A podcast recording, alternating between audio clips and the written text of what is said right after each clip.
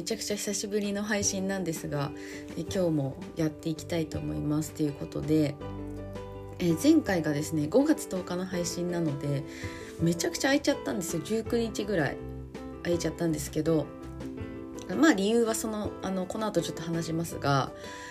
えー、もう声があのちょっともう聞いててわかると思うんですけども、声がですねあのちょっと風邪をひいてしまいまして、あのちょっと声が聞きづらいかもしれないんですけど、ちょっとすいませんということで、はい話していきたいと思います。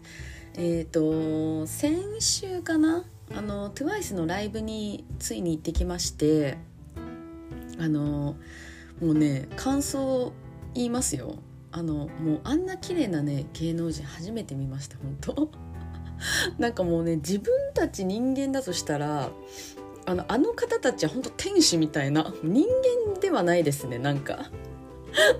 なんかもう肌も白いし、あの細いし、ね、身長も高いし、まあ、顔も可愛いし、なんか前世本当何をしたらさあれになれんだろうって思いましたね。そうなんかあのコンサート会場ってあのまあ遠いところの人も見えるようにモニターがあのあると思うんですよ。でかいビジョンみたいなあると思うんですけど、あのそこにこうみんな抜かれるんですよ。こうあの歌ってる人がこう映るじゃないですか。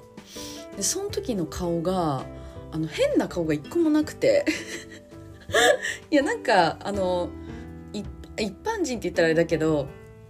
普通に自分たちってなんかパッてあの瞬間で写真とか撮られた時になんか変な顔とか、 なんか角度がとか、 なんかちょっとこう二重顎に見えるとか、 なんかそういうのってあるじゃないですか。もうねそういうのが本当一切なくて、その見た限りね見た限り一回もなくて、えどういうことなんだろうっていう、もうなんかただただ不思議でしたね。その め, めっちゃみんな可愛かったし、で歌ちゃんと歌ってたんですよ。で結構さあのライブってあの口パクする人も多いじゃないですか。めちゃくちゃちゃんと歌ってたので、なんか生歌も聴けたし、あの本人も見れたしみたいな、すごくいいライブでした。はい、でもう一個すごいことがあって、あのペンライトがその韓国のアイドルってその、アイ、そのアイドル専用の、まあ、ペンライトってみんなあると思うんですけど、なんかそのペンライトいっこがななせんえんぐらいするんですよ。めちゃくちゃ高いんですけど、なんかそれに Bluetooth がつなげるようになってて、あの携帯でアプリを取って、でそれと Bluetooth であのペンライトをこうなんか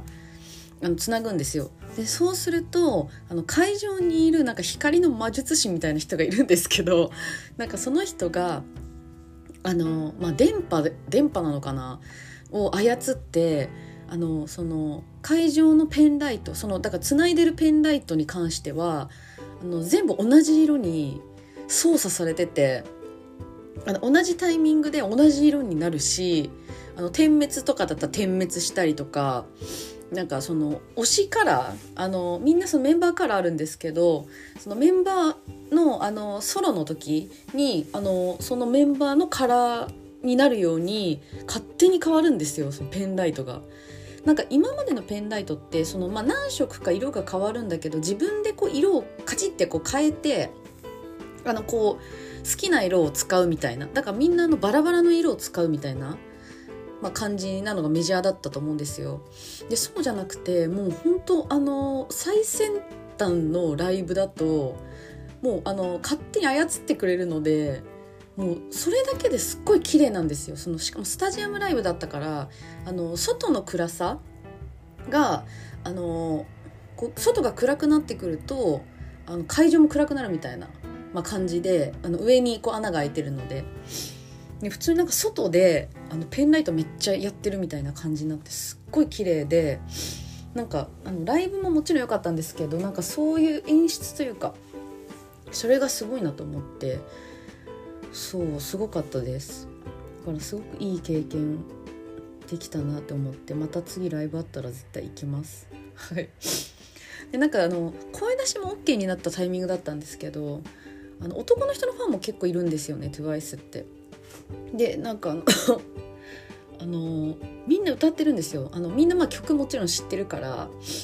の歌うんですけど、その私ライブに今までそのいろんなねアーティストのライブに行ったことあるんですけど、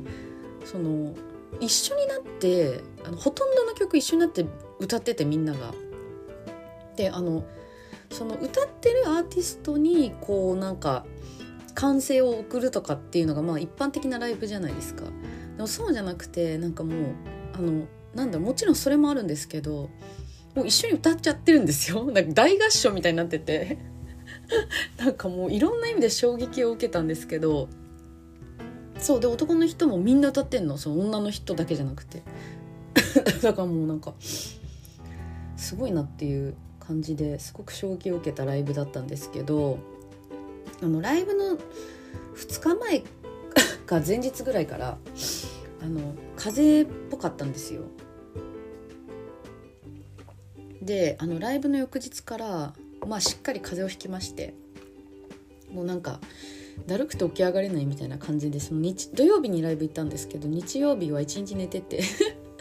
でそっからなんかまあ鼻水とかねあのいろんな症状が出て、で最後咳咳がもう先週からずっと止まんなくて、だからいっしゅうかんずっと咳してるみたいな。でやっとあのこう喋る時に咳が出ちゃって喋れなかったんですよ。そうなんかあのなんだろう今こうスラスラ喋れてると思うんですけど、この間にも咳が何十回も挟まる感じですごい辛くて、久しぶりになんかあの私基本風邪ひかないんですけど、なんかさんねんにいっかいぐらいなんか大きい風邪をひくんですよね。そうであのそれが多分この前のタイミングだったと思うんですけど、すいませんあの、はい、いっしゅうかんぐらい風邪ひいてて、でやっと治ってきたんですけど、そのお酒をいっしゅうかんぐらいそれと合わせて飲まなかったんですよね。そしたらなんかあの顔がすごいすっきりしてあのお酒って顔むくむよなって改めてあのちょっと再確認をしたんですけど、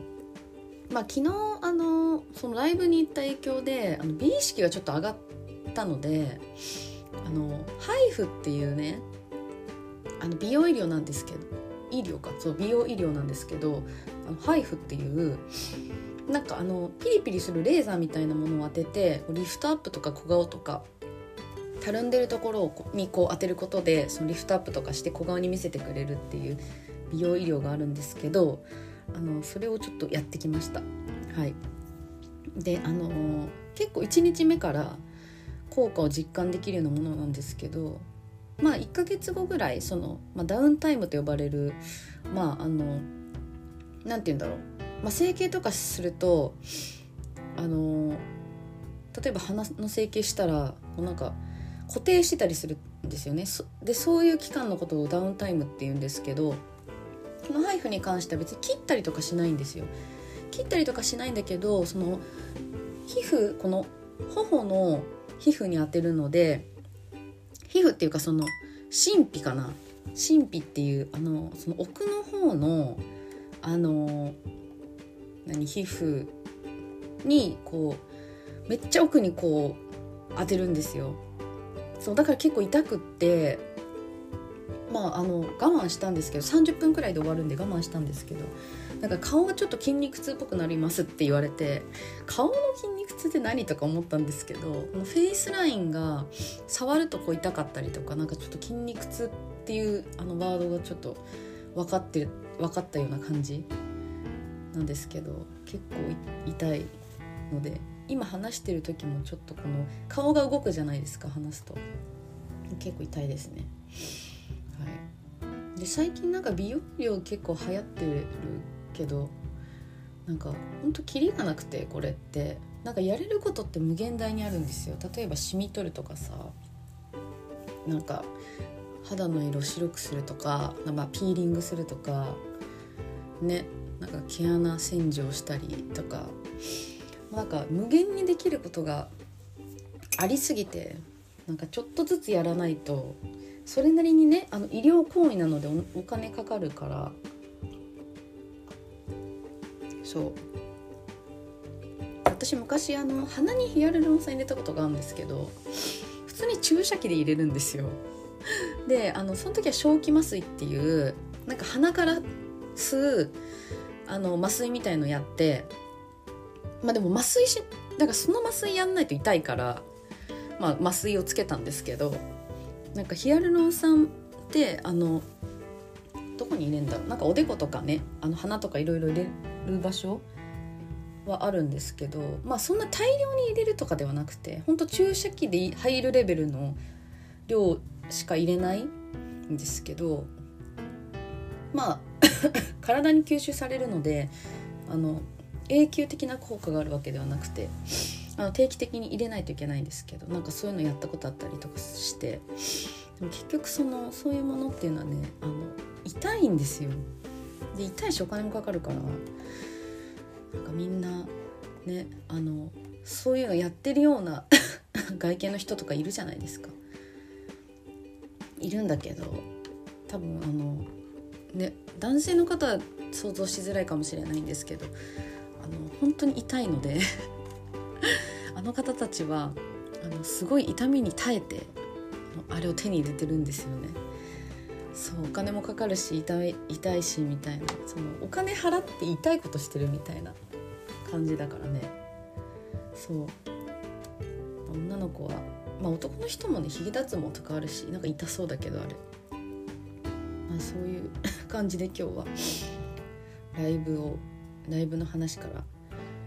あ、美容の話までとか、なんかそんな感じで話をしましたが、まだなんか全開ではないので、今週中に